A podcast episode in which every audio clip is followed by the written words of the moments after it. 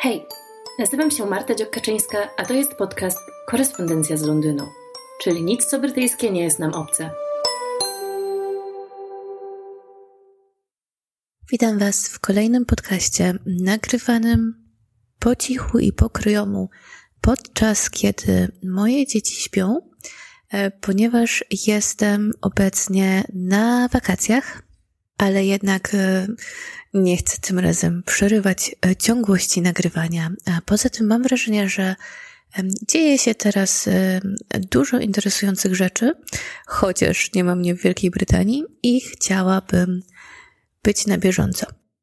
Dzisiejszy odcinek paradoksalnie nie do końca będzie na bieżąco, i miałam go nagrać w ogóle za wiele, wiele, wiele tygodni. E, natomiast nadarza się okazja i kontekst, które wydają mi się ważne. Dlatego chcę dzisiaj poświęcić e, odcinek NHS-owi, czyli National Health Service. Zupełnie szczerze, planowałam ten odcinek e, w ramach alfabetu Wielkiej Brytanii pod literą N i nie wiem, czy jeszcze do tego nie wrócę, być może w jakiejś innej formie. E, natomiast e, nadarza się okazja do wspomnienia o NHS właśnie, ponieważ obchodziło swoje 75-lecie 5 lipca. Jest to naprawdę wielka, wielka rocznica i sam serwis był wielkim wydarzeniem w historii Wielkiej Brytanii i powstał niecałe 10 lat e, po rozpoczęciu e, I wojny światowej, co nieco bardziej e, złośliwi komentowali, że Luftwaffe udało się osiągnąć to, czego ministrom nie udało się osiągnąć przez wiele dekad, ponieważ plany uniwersalnego systemu zdrowia dostępnego dla wszystkich były podnoszone rzeczywiście e, już dziesięciolecia wcześniej. E, ale co ciekawe, nie jest to najstarszy system powszechnego ubezpieczenia zdrowotnego i powszechnego dostępu do opieki zdrowotnej, e, bo ten tytuł należy do Niemiec. E, już w 1883 roku były składki zdrowotne dla obywateli, o ile dobrze mi wiadomo. Nie chcę tutaj wchodzić za bardzo w szczegóły, bo dzisiaj jednak e, mówię o NHS, a nie o Niemczech epoki Bismarcka. W każdym razie z okazji 75-lecia utworzenia NHS porozmawiajmy dzisiaj o National Health Service, czyli po prostu Narodowy Serwis Zdrowia. I od 75 lat jest w Wielkiej Brytanii właściwie powszechnie uznawany za narodowy skarb i wielkie osiągnięcie.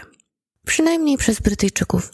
E, ponieważ Polacy mają um, zupełnie, zupełnie inne podejście, e, przynajmniej w takiej obiegowej opinii, do um, diagnoz NHS-u. Będę o tym mówić w późniejszej części nagrania. Najpierw chcę zająć się takimi, no, bardziej formalnymi sprawami. Generalnie NHS podzielony jest na mniejsze części, myślę, że można to tak nazwać, e, dla każdego z krajów tworzących e, Zjednoczone Królestwo, ponieważ wiemy, że Wielka Brytania to nie jest Anglia, składa się z Anglii, Szkocji, Walii oraz Irlandii Północnej. W 1948 roku, konkretnie 5 lipca, ustanowione zostały NHS England, NHS Scotland i NHS Wales w celu zapewnienia powszechnie dostępnej opieki zdrowotnej, nieodpłatnej podczas wizyty. To jest tutaj określone jako free at the point of service, e, czyli że w momencie, kiedy przychodzisz do lekarza, czy do szpitala, czy po jakikolwiek um, medyczny zabieg czy potrzebę, to nie płacisz za to, bo oczywiście nie jest to darmowe, nic w państwie nie jest darmowe, E, jest opłacany przez podatki, przez budżet państwa itd., tak itd., tak ale pacjent będący prywatną, fizyczną osobą, przychodząc do szpitala, nie dostaje rachunku za swoje leczenie. Co, jak wiemy, ma miejsce w innych anglosaskich kulturach. I reformę zdrowia, która pozwoliła, reformę systemu zdrowia, która pozwoliła na wprowadzenie NHS, dokonał minister zdrowia Anirin Bevan z laburzystowskiego rządu Clementa Attlee, um, chociaż nad samą ideą pracowały różne rządy od 1909 roku. To imię Anirin jest absolutnie przepiękne e, i walijskie, znaczy honor. E, musiałam aż odnieść się do YouTube'a, żeby odnaleźć e, właściwą wymowę tego imienia, ale brytyjska wymowa to Anirin, a walijska Anirin. Ma tak też na imię jeden z moich e, ulubionych aktorów, Anirin Bernard, który zresztą też jest waliczkiem. Wracając do NHS-u, nie rozprawiając się nad pięknymi imionami i pięknymi walijczykami i aktorami, no generalnie uważam, że um, z mojego doświadczenia NHS ma mnóstwo zalet. I oczywiście jako osoba mogę mówić tylko o swoich doświadczeniach, mając świadomość wad tego systemu i mając świadomość kontrowersji oraz kontrowersyjnych przypadków w tym systemie, no jednak nie mogę mówić, prawda, o czymś, czego nie doświadczyłam, a ja sama mam doświadczenia pozytywne, o których Wam zresztą powiem. Przede wszystkim dla mnie zaletami systemu jest to, że moje dzieci nie płacą za recepty, czyli generalnie za żadne leki, które są im przypisywane. Do, zdaje się, 16 roku życia nie płaci się za recepty. E, w Szkocji chyba w ogóle się nie płaci, ale dawno, dawno mnie tam nie było, więc e, muszę sobie odświeżyć tą wiedzę.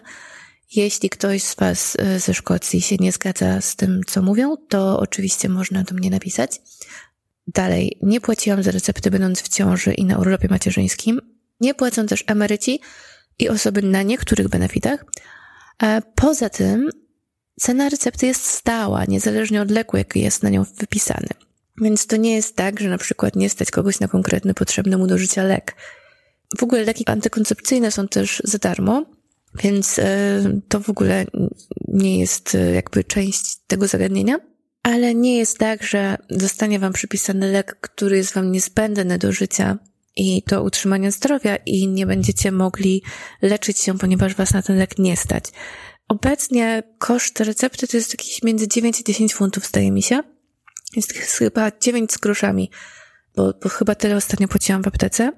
Ale generalnie, kiedy dostaję wypis od lekarza, to nigdy nie mam takiej reakcji, ile to będzie kosztować i czy mnie na to stać. Już nie wspominając o tym, że sama wizyta, wiecie, kosztowała, więc czy będzie mnie stać na dalsze leczenie, jak to miało miejsce, kiedy mieszkałam w Polsce. No bo mimo, że mamy ten Narodowy Fundusz Zdrowia, to no dostęp do niego jest jaki jest, tak? Um, i, I często też usługi są jakie są, kolejki są jakie są, więc y, kiedy ja wyjeżdżałam z Polski, mając lat 19 w 2006 roku, no to poza lekarzem pierwszego kontaktu, to wszystkie wizyty, o ile pamiętam, były załatwione prywatnie już. Myślę, że osoby, które są do mnie zbliżone wiekiem, będą mieć podobne doświadczenia. Od tego czasu troszeczkę się zdaje się zmieniło, ponieważ weszły no, prywatne ubezpieczenia typu tych proponowanych między innymi przez e, zakłady pracy i tak dalej, więc nie zawsze już za każdą wizytę płaci się indywidualnie, niektóre ma się w pakiecie. No niemniej, o ile mi wiadomo, to większość znajomych mi osób, które mieszkają w Polsce, nie korzystają wcale z państwowej służby zdrowia. A jednak płacimy za nią, prawda? No tak jak już wspominałam, zdaję sobie sprawę, że zdania na temat NHS-u są podzielone, ponieważ wielu Polaków w Wielkiej Brytanii twierdzi, że oni na wszystko wypisują paracetamol i generalnie tutaj nie leczą niczego dobrze. Tak jak wspomniałam też, mam same dobre doświadczenia osobiście, ale Oczywiście, ja nie jestem osobą z żadną przewlekłą chorobą ani ze specjalnymi potrzebami. Mój mąż oraz dzieci również nie są, a za każdym razem, kiedy doraźnie potrzebowałam pomocy, to ją otrzymywałam. czy to była nawet depresja, więc może nie do końca tak doraźnie. Nie chodzi tutaj o, wiecie, leczenie na pogotowiu, czy e, jakiś nagły przypadek, ale w przypadku depresji, mimo że obecnie wiemy o kryzysie leczenia chorób psychicznych w Wielkiej Brytanii, zwłaszcza wśród młodzieży, no to znów ja na swoją terapię nie czekałam niesamowicie długo. Jeżeli chodziło o przypisanie leków, no to w ogóle nie było żadnego problemu, ale to może robić lekarz pierwszego kontaktu. Ale no, dostałam swoją pierwszą terapię CBT po, chcę powiedzieć, kilku do kilkunastu tygodni. Ale to nie było aż tak długo, że to było kilka miesięcy. E, tak, wydaje mi się, że to było bardziej około półtora miesiąca od e, skontaktowania się z lekarzem. No i pierwsza terapia CBT to było chyba sześć sesji, o ile pamiętam. No i w tamtym momencie mi to zupełnie wystarczyło, ale można też e, dostać, e, zdaje się, inne terapie na dłuższy nieco okres, jeśli jest taka potrzeba. Jeśli chodziło o sprawy związane ze zdrowiem moich dzieci, które obecnie mają 2 i 4 lata, no to e, również do tej pory zawsze wszystko szło sprawnie, ale ja też często korzystam z tak zwanych konsultacji, które, no wiem, że teraz obecnie generalnie są dość powszechne, ale w moim akurat w przypadku mojego GP one działają dość sprawnie i nie muszę pokazywać e, każdej, e, nie wiem, wysypki czy egzemy na ręce E, u lekarza i umawiać się na wizytę, tylko po prostu wysyłam im zdjęcia i w ten sposób to załatwiamy. E, to nie jest chyba żadne osiągnięcie obecnie. Myślę, że te wizyty bardzo często tak wyglądają. E, również w serwisach prywatnych. Nie będę tutaj rzucać nazwami, ale kiedyś współpracowałam z takim jednym jako influencerka. Kiedy moje dziecko potrzebowało w weekend dostać się do lekarza pierwszego kontaktu, to w ciągu kilku godzin miałam umówioną wizytę. Kiedy ja sama byłam również bardzo chora, również udało mi się um, dostać w weekend do lekarza, również na prześwietlenie płuc, na badania krwi i tak dalej, i tak. Owszem, tutaj profilaktycznie nie ma właściwie zwyczaju robienia tych badań krwi, tak tylko żeby spojrzeć na to, jakie ma się wyniki, czy to jest dobrze, czy źle? No myślę, że potencjalnie dobrze znać swoje wyniki, jednak cała służba zdrowia tutaj, i właśnie to jest cały ten sęk, jest państwowa. Tak, oczywiście są prywatne gabinety, w większości specjalności, natomiast y, ludzie z nich korzystają dużo w mniejszym stopniu niż ma to na przykład miejsce w Polsce. Cała na przykład moja opieka okołoporodowa była prowadzona państwowo i ja uważam, że była na poziomie no, prywatnych szpitali. Miałam jednoosobowy pokój w szpitalu, miałam poród w pierwszym przypadku w basenie, w drugim przypadku nie było już czasu na to, ale um, prywatna sala z różnymi udogodnieniami, typu skaczące piłki i tak dalej, i tak dalej. To był akurat tak zwany dom urodzeń, birth center, um, który jest dla osób z prawidłowo przebiegającą ciążą, bez żadnych powikłań um, i no właśnie za każdym razem zajmowały się mną tylko i wyłącznie położne. No ale tak naprawdę warunki były, nie wiem co mogłabym mieć lepszego. Gdybym chciała puszczać muzykę, to też mogłam. Gdybym chciała oglądać e, telewizję, to, to mogłam, ale nie myślałam o tym akurat. Obecnie nie posiadamy również prywatnego mm, ubezpieczenia pozadentystycznym, ale wrócę do tego punktu. Mieliśmy tylko czasowo w jednej z poprzednich prac mojego męża jako pakiet zatrudnienia takie ubezpieczenia. E, przydało się dla prywatnej operacji na kolano, nie dla mnie, e, na którą owszem w NHS trzeba by czekać, ale to jak w Polsce. I mój mąż, kiedy miał e, kilkanaście lat, również miał operację na kolano, i również prywatnie. No to jest ta różnica trochę. No właśnie, tak jak mówię, nie jest to korzystanie z prywatnej opieki zdrowotnej tutaj powszechne.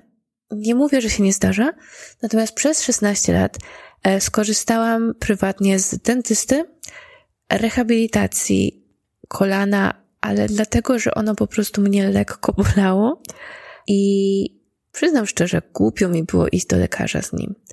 Wyszło na to, że mam jeden mięsień bardziej rozwinięty niż drugi i on nie nadąża i musiałam nad nim popracować, ale teraz jak trenuję na siłowni, no to ból kolana zniknął i nie muszę chodzić już na rehabilitację. Dwa razy również skorzystałam z prywatnego skanu USG w ciąży, ponieważ e, chciałam mieć zdjęcie 3D dziecka. I no, generalnie jest to trochę kaprys. Zdaję sobie z tego sprawę. Zapłaciłam za to. E, poza tym uspokoiło mnie to też, e, ponieważ tutaj zdaje się są chyba tylko trzy skany, albo nawet tylko dwa w przypadku prawidłowych ciąż. Dlatego ja chciałam mieć więcej, po to, żeby upewnić się, że wszystko jest w porządku i po to, żeby mieć to zdjęcie. Da się bez tego żyć? Oczywiście da się, no ale kurczę, no ma się dziecko w brzuchu przez um, krótki okres czasu, więc uważam, że była to super pamiątka. A właśnie, przed wyjazdem z Polski korzystałam prywatnie ze wszystkiego, oprócz lekarza rodzinnego, łącznie z dentystą również. Próbowałam korzystać z państwowego dentysty. Skończyło się to w brytyjskim przypadku, oczywiście, nie w polskim. W Polsce nie próbowałam korzystać z państwowego dentysty. Skończyło się to źle. Doktor Khan, nazwę ją, zresztą myślę, że jest tylu doktor Khan i doktorek Khan w Wielkiej Brytanii, że mm, nie będzie to wielki najazd na jej dobrobyt. Była absolutnie niekompetentną osobą, która nie potrafiła zdiagnozować zapalenia kanału zęba, nawet po prześwietleniu. I próbowała mi wmówić, że mam brać paracetamol do następnego dnia, kiedy zaklei mi łamany ząb. No, skończyło się na pogotowiu dentystycznym, gdzie zapłaciłam ponad 700 funtów za interwencję po 22, więc od tego czasu mam ubezpieczenie dentystyczne, gdyby miało mi się to powtórzyć. Chociaż mam zęby nowe. Jeżeli czytacie mojego bloga, to wiecie, że zrobiłam na zębach korony e, porcelanowe oraz mam wszystkie zęby przeleczone, więc być może za jakiś czas, jak wszystko się ustabilizuje, już będę przekonana po wizytach u polskich dentystów, że nic się nie stanie, to być może zrezygnuję z tego ubezpieczenia. W każdym razie, um, no, na NHS raczej nie pójdę. A moje dzieci to znaczy starsze dziecko, mm, chodzi do dentysty y, również w Polsce. Chociaż na szczęście udało się uniknąć jakichkolwiek y, dziur w jej zębach póki co. Przynajmniej 6 miesięcy temu tak było. Niecałe 6 miesięcy, więc na następny przegląd pójdziemy przy następnej wizycie, wizycie w Polsce. W każdym razie y, naprawdę nie polecam dentystów na NHS. Miałam same złe doświadczenia i jeszcze dodatkowo płaci się za to. Jeżeli nawet są to kwoty niewygórowane, to jednak e, płaci się za to i nie jest na pewno to warte. Za tą samą kwotę można zrobić przepięknie zęby w Polsce. No dobra. Ale jednak w większości ludzie nie muszą korzystać z prywatnej opieki zdrowotnej. Oczywiście są osoby, które właśnie mają prywatne ubezpieczenia typu BUPA, i mogą dzięki nim mieć e, prywatnie szybciej operacje. Te ubezpieczenia nie są jakieś e, drogie, to znaczy one są drogie, ale one nie są w większości przypadków tak niesamowicie drogie, żeby nie można było sobie na nie pozwolić. Natomiast jeżeli macie już jakiekolwiek wcześniejsze dolegliwości, no to jest już dużo gorzej, jak to z ubezpieczycielami. E, więc ja na przykład z moją depresją, e, no już generalnie nie opłaca mi się płacić za ubezpieczenie po to, żeby móc z niego korzystać na przykład e, w ramach terapii. Bardziej o wiele opłaca mi się płacić za mm, osobne sesje terapeutyczne. Choć obecnie tego nie robią, ale to już jest zupełnie inna historia, nie potrzebuję. mimo wszystko wielką zaletą NHS-u jest to, że niemalże nie widuje w brytyjskim internecie zbiórek na chore dzieci lub czyjąś rehabilitację lub, wiecie, chodzi mi o wszystkie y, serwisy typu zbiórka, y, y, się pomaga, pomagam i tak dalej. Na tyle, na ile mi wiadomo, jest to częściowo kwestia tego, że NHS pokrywa leczenie no, najróżniejszych chorób, tak? I jakby w momencie, kiedy już jest się zdiagnozowanym, to idzie się prostą ścieżką um, leczenia, lub nieprostą, ale też mnóstwo kosztów około leczenia e, pokrywają organizacje charytatywne. Na przykład, e, jeżeli chodzi o raka i tak dalej, to one podobno są sprzężone ze szpitalami i generalnie ta opieka jest e, dość dobrze ogarnięta. Na szczęście nie mam doświadczeń z tym. Mm, wiem to z takich, wiecie, pobocznych rozmów mm, na temat tego, jak leczone były znajome osoby. Natomiast, y, no, faktem jest, tych zbiórek większość osób po prostu nie wrzuca.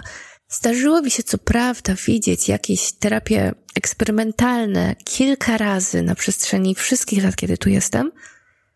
Natomiast nie ma częstych zbiórek na konkretne dziecko, czy na konkretną osobę, która potrzebuje rehabilitacji. To w ogóle nie jest tak jak w Stanach Zjednoczonych na przykład, że osoba potrzebuje zapłacić za swoje rachunki. Co też jest ciekawe, bo był taki serial Netflixa, zaraz muszę znaleźć, e, jak on się nazywał. Na Netflixie był to The Stranger e, z Richardem Armitage. Um, I jest tam taka mm, urocza scena. Jeżeli ktoś nie chce spoilera, to można wyłączyć. Natomiast e, nie do końca jest to spoiler. Dobra, nie będę mówić kto, ale jedna z postaci zaczyna się korumpować, ponieważ um, potrzebuje pieniędzy na leczenie dziecka. Co jest absolutnie bezsensowne, ponieważ potencjalnie jakiekolwiek dolegliwości, które może mieć to dziecko, są pokryte przez NHS. Więc ja rozumiem, że Netflix musi oczywiście robić seriale na różne rynki, natomiast nie ukrywam, że w momencie, kiedy oglądałam ten serial, to tak trochę chichotałam pod nosem, bo to po prostu jest absolutnie nierealistyczny motyw, że ktoś korumpuje się dla pieniędzy na leczenie. No po prostu nie jest potrzebne. Ale tutaj wróćmy jeszcze mm, trochę do numerków i cyferek i różnych wielkich kwot pieniężnych. Więc generalnie NHS jest największym pracodawcą w Europie. Jedna na 25 dorosłych osób w Anglii pracuje dla NHS-u właśnie. W latach 2015-2016 NHS zatrudniał 1,6 miliona ludzi i miał łączny budżet 136,7 miliarda funtów. W 2014 wszyscy pracownicy sektora mm, zdrowotnego w Wielkiej Brytanii to było 2165 i 43 osoby e, sprawiały, że był to piąty największy pracodawca nie będący organizacją militarną na świecie. Obecnie, e, z tego co widzę, według tegorocznych danych w NHS pracuje 1,4 miliona ludzi. Z tego pielęgniarki to największa grupa, to jest około 330 tysięcy zatrudnionych. Oprócz tego clinical support staff, czym nie wiem do końca czym są, więc wybaczcie mi, to jakieś 290 tysięcy.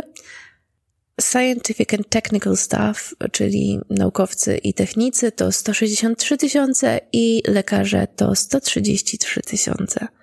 Więc, no, jest to dość oszałamiająca organizacja, jeżeli chodzi o ilość ludzi i ilość pieniędzy, która na nią idzie, ale również no, to, że właśnie co 25 Anglik pracuje dla NHS-u, więc generalnie niemalże każdy zna kogoś, kto pracuje dla NHS-u.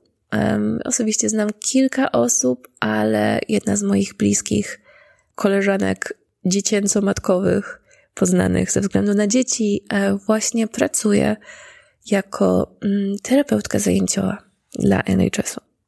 Wspominam ją zresztą um, za każdym razem, kiedy ktoś w rozmowie um, na temat pandemii um, próbuje kwestionować istnienie wirusa, jego no, zjadliwość i generalnie zasadność e, tego, co się działo w okresie pandemii, ponieważ e, no właśnie ona musiała jako osoba pracująca dla NHS w czasie pandemii spędzać dyżury opiekując się najciężej chorymi, nieświadomymi osobami pod respiratorami. Oczywiście nie zastępowała lekarzy ani pielęgniarek, ale no do takich rzeczy typu przewracanie kogoś, czy dbanie o jego higienę, czy sprawdzanie jego wskaźników, no to te inne osoby zatrudnione w NHS-ie były gonione. I to właściwie był ich obowiązek, chociaż no jest to absolutnie czyn heroiczny, zwłaszcza przy tym, kiedy ona wspomina mi, że śmiertelność wynosiła tam ponad 50%. I jednocześnie sama była w tym czasie matką małego dziecka. No więc z pewnością e, wyobrażam sobie, że było to dla niej z wielu względów trudne. E, już nie wspominając o tym, mm, że była świadkiem wielu śmierci.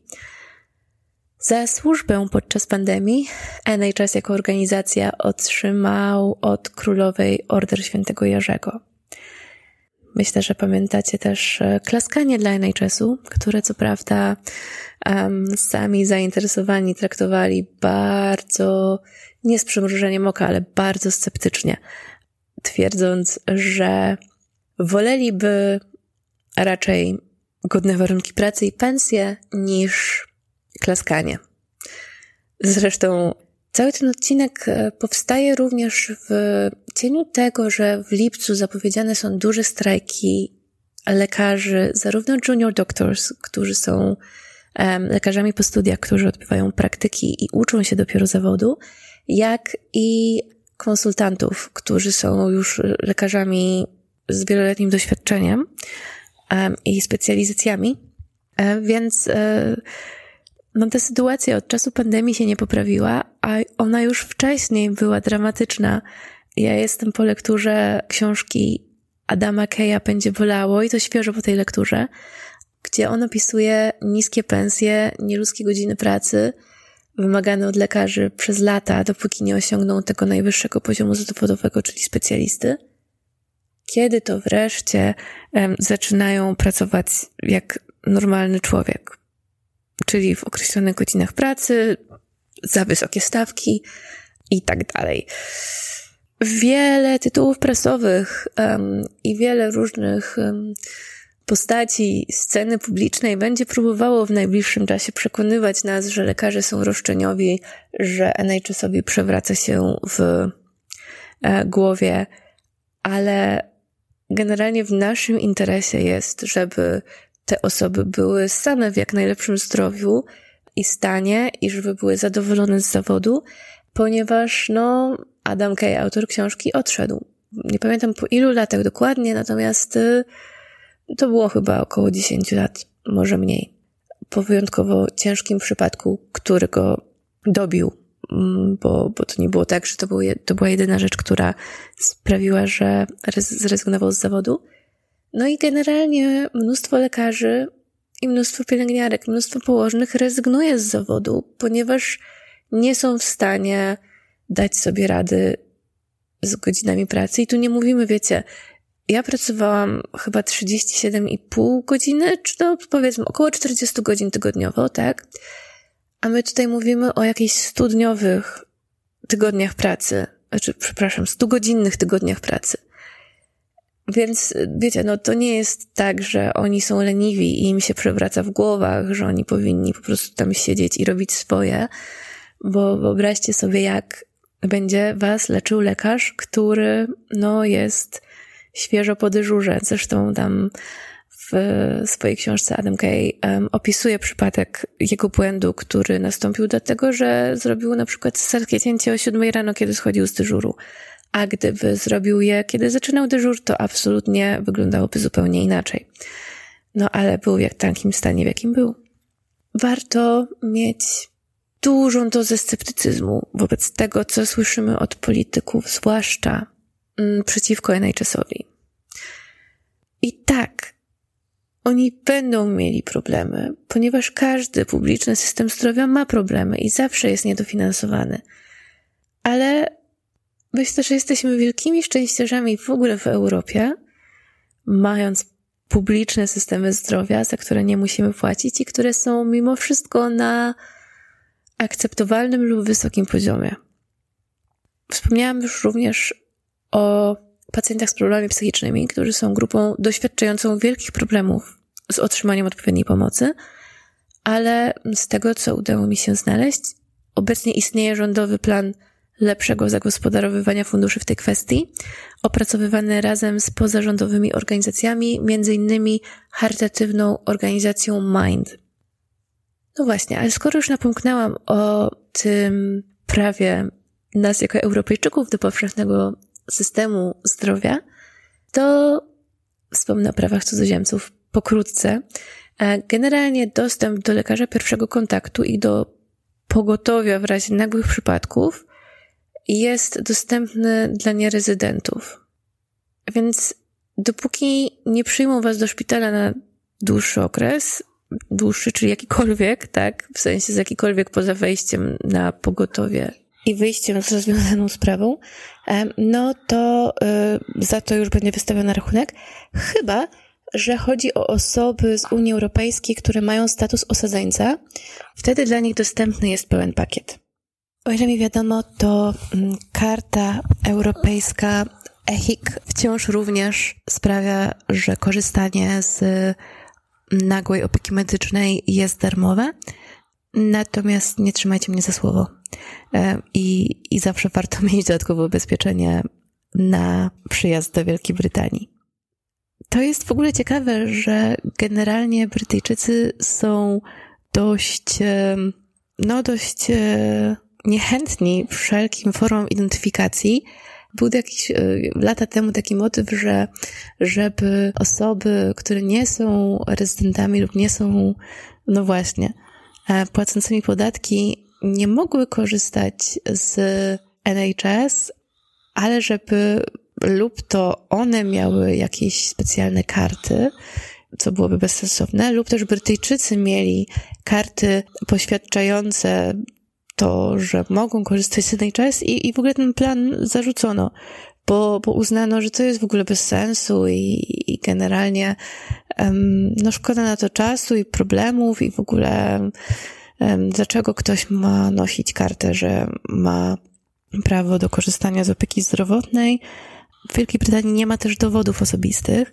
Um, jest paszport, jeżeli potrzeba wyjechać za granicę, Innym dokumentem poświadczającym tożsamość może być prawo jazdy na przykład, no ale mm, nie ma dowodów i ostatnio nawet próby takich e, kart ID do głosowania, czy, czy w ogóle legitymowanie się czymkolwiek e, do e, głosowania, sam fakt, że żeby trzeba by było to robić, wywoływało wielkie kontrowersje.